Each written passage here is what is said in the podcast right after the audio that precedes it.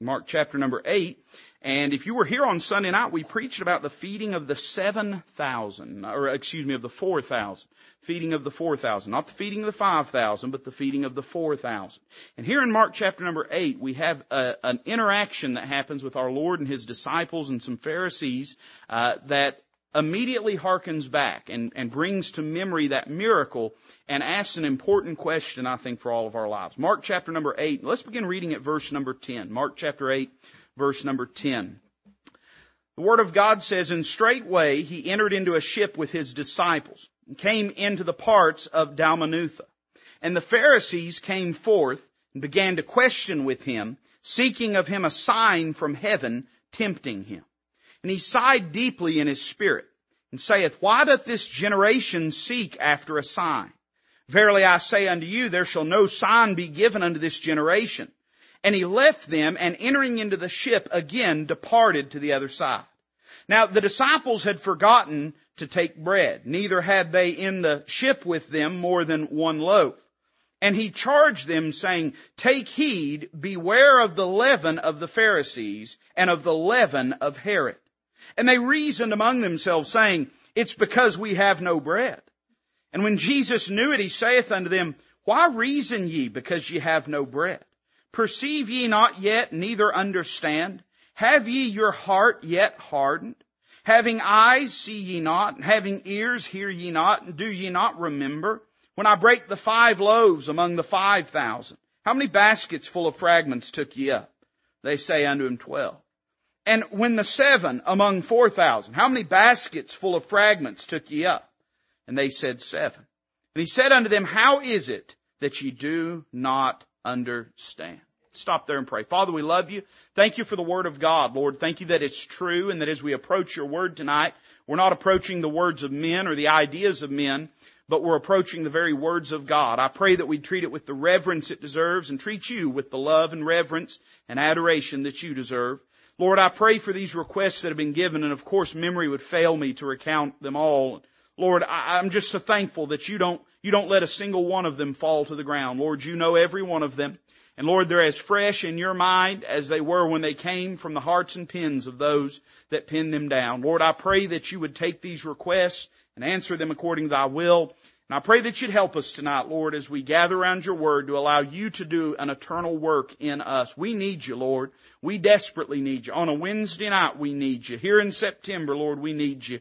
We need you to work in our hearts and lives. So we commit these next few moments to your care, trusting you to do something great with them. Lord, we love you and we ask it in Christ's name. Amen. Here in Mark chapter number eight, the disciples have a bit of a chagrined moment, kind of like the preacher that don't have a gospel track at the office supply store, where the Lord puts them on the spot and asks them a very searching and important question. He says in verse number 17, have ye your heart yet hard? In other words, he asks them, do you have a hard heart towards me and towards the things that I am doing and how I am working in your life.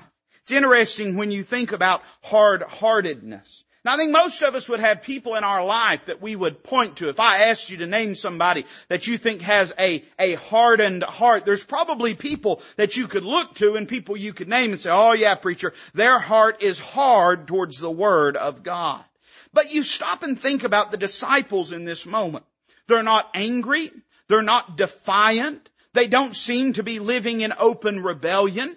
So why then does Christ describe their heart as being hard towards him? I thought about what a hard heart is. I would say one example, most of us would probably agree with this, is a hard heart is an impenetrable heart. You know, the book of Zechariah talks about Israel at a time in their history and he says they made their hearts as an adamant stone lest they should hear the law and the words which the Lord of hosts hath sent in his spirit by the former prophets. I'll tell you this, the moment that God, we don't allow him to speak to us anymore, our heart has grown hard towards him when all of a sudden when the Word of God begins to speak to our heart and begins to speak to our life, and we stove up and we bow up and we get angry at God and we get angry at those that are declaring the Word of God, that is a sure symptom that our heart is not in a right condition. And I'll tell you this, how could God ever help you if you won't allow Him to speak to your heart?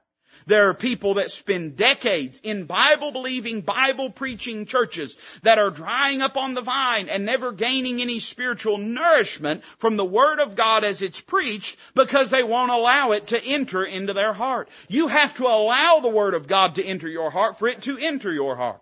I know we oftentimes think about testimonies of people who in the hardness of their sin, God broke their heart. And we point to it and say, well see preacher, God can break through a hard heart. That's true, but you know, even in them there had to be a willingness to acknowledge what was broken in their life. And if you're unwilling to let God speak to your heart, I promise you, He will not speak to your heart. There's been times I've sat in preaching services and literally, and I understand that the word of, uh, that the Spirit of God doesn't necessarily move in, in geographical lines or boundaries, but it was almost like you could see the Spirit of God move in a service. And then you can often, it's been me, but I've seen it in others where there's someone that refuses to allow the Spirit of God to touch their heart. What's going on there? Well, their heart has been hardened towards the truth of God. I would say an impenetrable heart is a hard heart. But then I would say this, there's such a thing as an immovable heart. Listen to what the psalmist says in Psalms chapter number 10 verse 4. He says, the wicked through the pride of his countenance will not seek after God. God is not in all his thoughts. His ways are always grievous. Thy judgments are far above out of his sight. As for all his enemies, he puffeth at them. He hath said in his heart, I shall not be moved, for I shall never be in adversity.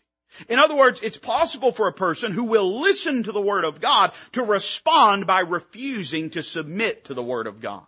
We see this all the time. I, am getting ready. I'm on the cusp of raising teenagers. I mean, it's, I'm, I'm within, within striking distance of, of my oldest being a teenager. And even already, and he's a wonderful boy and we thank God for him. But even now, we can sense in him a resistance that wasn't there four or five years ago. You say, preacher, what is that? Well, sadly, they grow up and kind of become miserable people for a little while. Amen. And, but you know, it's no different in your life or in my life. We do the same thing to God. I'm reminded of a man in the book of Acts who heard the word of God. He trembled at the word of God. He said, almost thou persuadest me to be a Christian. His heart was not impenetrable. God penetrated his heart, but his heart was immovable. I will tell you, listen, it's not enough just to cry when the Word of God moves your heart or stirs your heart. It's not enough just to, just to shake or just to tremble when the Word, it's not enough just to have a, a physical or emotional reaction when the Word of God is dealing with you. We must yield ourselves to the truth of God's Word if we want God to do a work in us. So I would say an impenetrable heart is a hard heart. I would say an immovable heart is a hard heart. But in verse 17, Christ describes the symptoms of the hardness of their heart. He says, why reason ye because ye have no bread? Perceive ye not yet, neither understand? Have ye your heart yet hard? So I would say this, an impenetrable, an immovable heart, but I would say an imperceptible heart is a symptom of a hard heart. You ever met someone in life that just didn't get it? Everywhere they went everything they did, they walked in utter blissful obliviousness as to the actions that they were carrying out. You know, can I say that spiritually in our lives, we can't claim ignorance. We've been blessed with too much light. And it don't matter if we try to pretend as though we're too ignorant to understand what God expects of our life. There's not a one of us that's saved by the grace of God that is without excuse.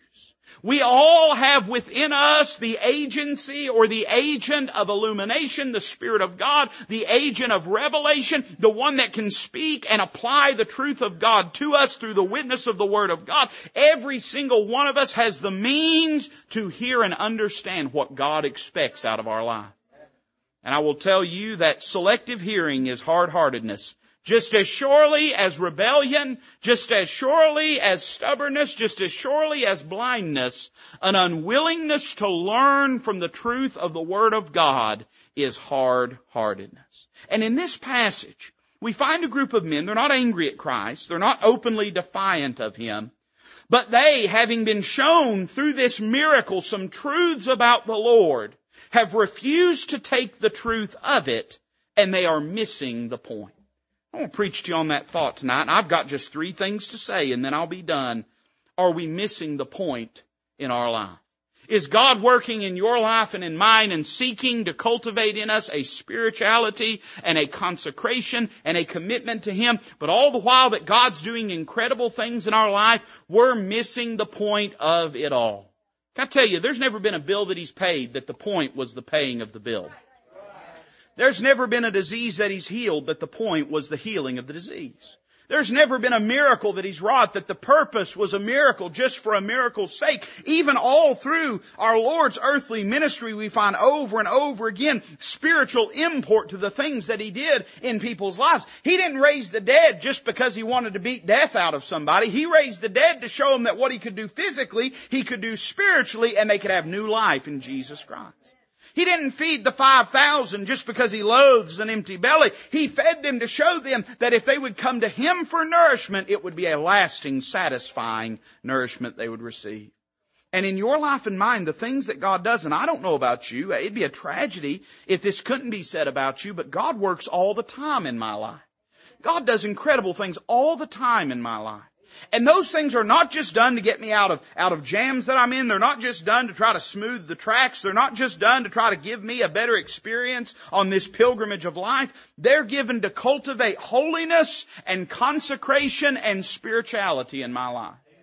And I don't know about you, but I know in my life there's been many times that I've been guilty of missing the point. What does it look like when we miss the point in our life? Well, I want you to look with me at verse 14. The Bible says this, Now the disciples had forgotten to take bread, neither had they in the ship with them more than one loaf. This here proof positive, whatever denomination they were, it was not Baptist. Amen.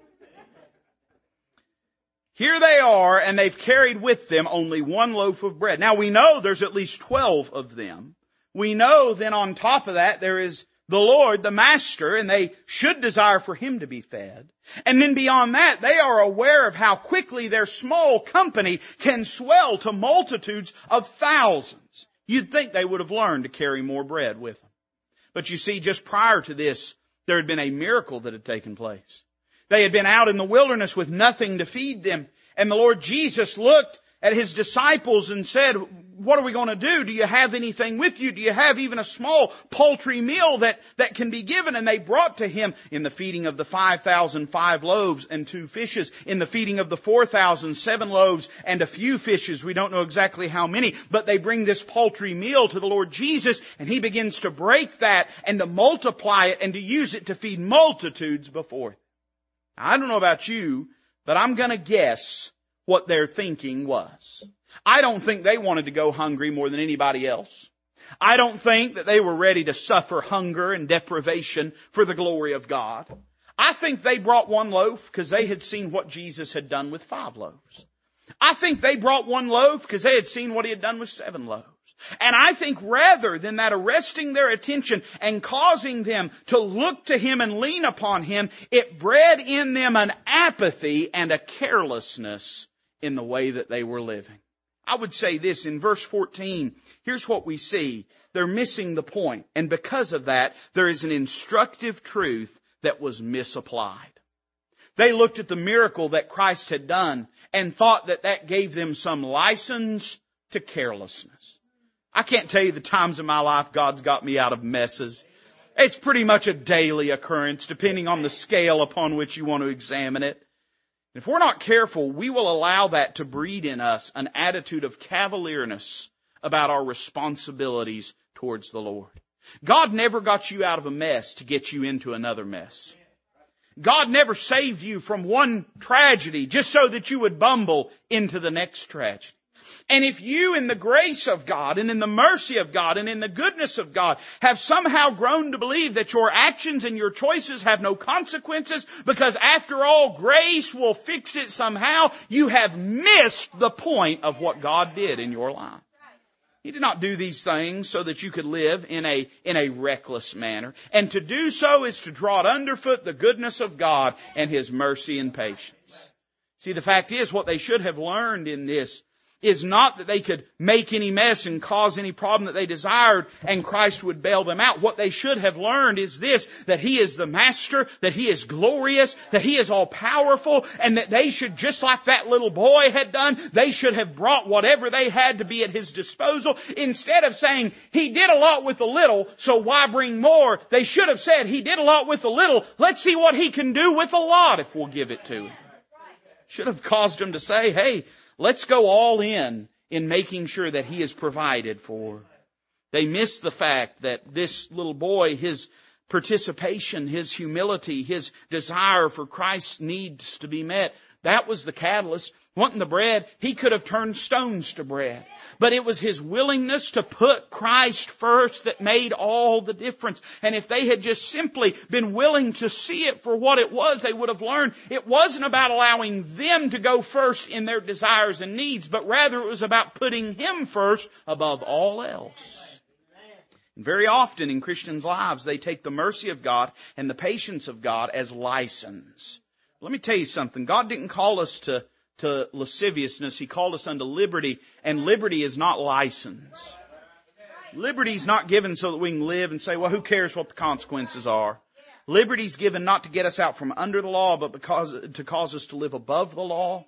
And it's given to cause us not to walk more loosely, but to walk more closely if you think for one moment that the grace of God and His patience and goodness and long suffering in your life is licensed to recklessness, you have missed the point and it's a symptom of hard-heartedness in being unwilling to see what the true purpose was in God's grace and working in your life.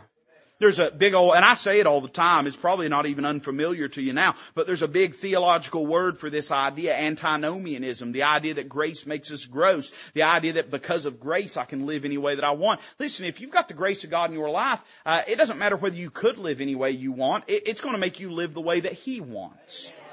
And in your life, if you think that's what God saved you to is recklessness and carelessness, you have missed what God's doing in your life. I think they were missing the point because I see an instructive truth that's misapplied. But then I want you to look at verse 15. The Bible says he charged them. Now remember the context here. The, the Pharisees have come up to him and said, show us a sign, show us a sign, show us a sign. And Christ says, even if I showed you one, you wouldn't receive it. You're a wicked and adulterous generation. Then he turns to his disciples and says this, take heed beware of the leaven of the Pharisees and of the leaven of Herod. And they reason among themselves saying, it is because we have no bread. Now before you laugh, you and I would have probably took it the exact same way. You see, Christ is wanting to teach them a deeper truth in their life. But because of their hard-heartedness, they miss the deeper truth and they completely misunderstand what Christ is telling them. See, I don't just see an instructive truth misapplied. I see a protective truth missed altogether. In other words, Christ is trying to caution them against something that can make shipwreck in their life. We're told elsewhere that the leaven of the Pharisees is hypocrisy. I don't really know what the leaven of Herod, I'm sure that I could give you an answer. I'm sure you could derive a better answer than even mine, but undoubtedly it has to do with carnality and with willfulness. Herod, of course, uh, he killed John the Baptist because he was unwilling to yield to biblical authority. But whatever the purpose in this command and this, this caution that's given is, it's apparent that Christ is trying to shield them from something that could wreak havoc in their life. But instead of taking it as the loving, compassionate, cautious care of the Master, they viewed it as, well, he's fussing at me. He's just fussing at me. He's just mad because we didn't bring any more bread. He's just saying this because we forgot the bread. And in that, they miss what God's really doing. I can't tell you the times that in my life, in, in spiritual immaturity, God has withheld something from me, and I have sat and in my flesh sulked and thought, well, God just don't want me to have nice things. Well, God's just fussing at me. Well, God's just being unfair to me. Well, God's just trying to keep me from enjoying this life. And yet a clear perspective of Calvary, of the work and ministry of Christ, of the New Testament church dispels all notion that God's ever done anything except what's in our interest and what's for our good. They thought, well, he's just getting on to us. and they miss the deeper truth. And how many times, listen, I'll say this as a parent, and every parent in this room no doubt can echo this. How many times have you had to get onto your children and they've looked and just said, well, you're just fussing at me. We're just on to me all the time. We're just giving me a hard time. And you thought to yourself, I'm not trying to hurt you. I don't dislike you. I'm not trying to stop you from enjoying life. To be honest, if I had my way, I wouldn't waste my time trying to instruct you. Instead, you're trying to help them. But they miss the point of it, don't they? They do so because they're resentful. They do so because they're childish. They do so because they're immature. And we do that to God because we're all of those things too. God's never done anything in your life because He's just sitting up in heaven angry that you're having a good time. What a naive perspective that is of God. What a low opinion we must have of God. To think that He allows us to go through suffering and hardship just because He's petty and tyrannical. Hey listen, the government is, I understand that's why they do things, but God's not that way. He loves you. He wants what's best in your life. We've been talking in Sunday school about the, boy, I mean, time would fail me to really dig in the way I'd want, but how that Christ loves the church as the husband ought to love their wives. And how that he uh, loved himself and gave himself for the church and that he loves the church as his own self. In other words, he's never had to choose between what's done for his glory and what's done for our good. He can love himself and love us simultaneously. And the one example when he heaped upon himself shame for our good is Calvary, and it is proof positive that if he did have to choose, he'd do what's good for us. But he doesn't have to choose betwixt those two things. Now, I don't know if you realize this, but God isn't giving you the short end of the stick in life. He's doing what's for His glory and what's for your good. But a hard heart will interpret the caring hand of the Father as being that of violence or of abuse or of hatefulness. They, man, they were missing the point. I see that there was a protective truth that was missed altogether. But then I want you to look with me at verse 17. When Jesus knew it, because he knows all things, he saith unto them, Why reason ye, because ye have no bread? Perceive ye not yet, neither understand? Have ye your heart yet hardened? He says, having eyes, see ye not? Having ears, hear ye not? Do ye not remember? When I break the five loaves among the five thousand, how many baskets full of fragments took ye up? Say unto him twelve. And when the seven among four thousand, how many baskets full of fragments took ye up? And they said seven. And he said unto them, how is it that ye do not understand? What does it look like when our heart is hard? Well, there's an instructive truth that's misapplied. There's a protective truth that's missed altogether. But in these verses we find that there is a descriptive truth that is misunderstood. Here's what Christ says. Didn't you learn anything about me when you saw me do that? Do you really think when I'm warning you against the leaven of the Pharisees and the leaven of Herod, and man, what a picture this is of God's Word and its work in our life? He says, when I'm warning you against that, do you really think I'm worried about the bread that you have or don't have? Do you really think I'm so petty and small-minded that I'm worried about that? Didn't you learn from those things that I don't need your bread in order to feed you? In other words, he's saying this, you should have learned from that, that I don't do anything in your life because I need you. I do those things because I love you. They should have learned when they saw him do that, that he was a perfect, powerful, piteous God that loved them and cared about them and never does anything in their life out of self-interest, but only for their good and for His glory. They should have understood that anything He says to them, they need to accept completely at face value as being from the loving mouth of a father, of a caring master over His disciples. The real tragedy is this, it's not just what they, what they missed about miracles and it's not just what they missed about the Pharisees. It's what they missed about God. And the great tragedy in our life is that God could pay our bill, bills and, and heal our diseases and, and fix our marriages and, and, and save our kids and, and, and give us safety and do all those things and us learn nothing about who He is. Hey listen, we ought to learn every time God does something in your life, that's a master class on who the Lord is what he cares about, what he values, what he prioritizes. and the things that He instructs in the raising of your family, in the leading of your home, in, the, in, the, in the nurturing of your marriage, ought to show you the things that He values and the things that He cares about. And the things that He values are what you should value, and it gives you a, a path, a manual for how to go through life, how to live, how to behave, and what's important. But the real tragedy of a hard heart is it doesn't learn anything about God. It eats the bread that's been multiplied. It ignores the truth that's been communicated. And it misses the glimpse of God in all of it. I never want to miss the glimpse of God in all of it. I love that God meets my needs. Praise His holy name. But I'm more thankful for what He does in meeting my needs than I am in the meeting of the need. Man, I'm thankful He's blessed me with a wonderful family and I've got, listen, I've got a wonderful family. But I'm so much more thankful of what that teaches me about who God is and how He cares about us and how He's interested in us and what He has planned for us than just in the family I'm, I'm blessed to enjoy.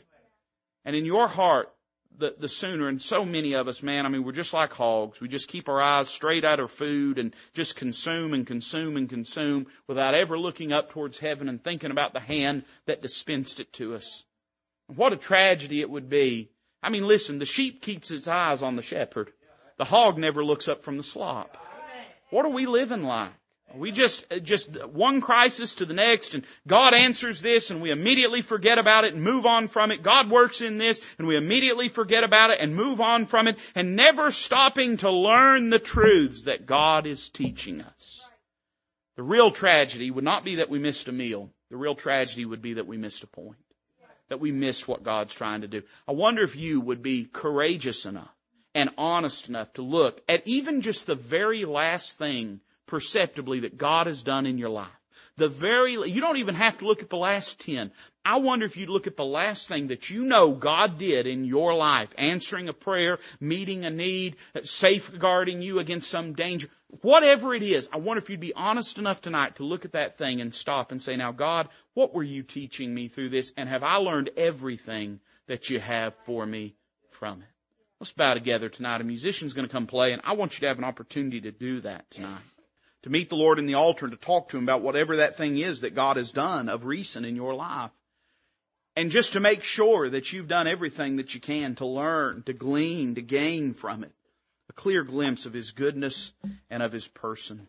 Father, I'm so thankful for how you work in my life. I don't deserve even an ounce of it. But Lord, you're so good to me. And let me never get my eyes on the goodness and miss the good God that's been so good to me. But Lord, help me to value the the gift above the, the giver above the gift, you as my exceeding great reward and my shield, and help me to seek after and pursue after you above all. Bless this invitation, Lord, I love you, and I ask it in Christ's name.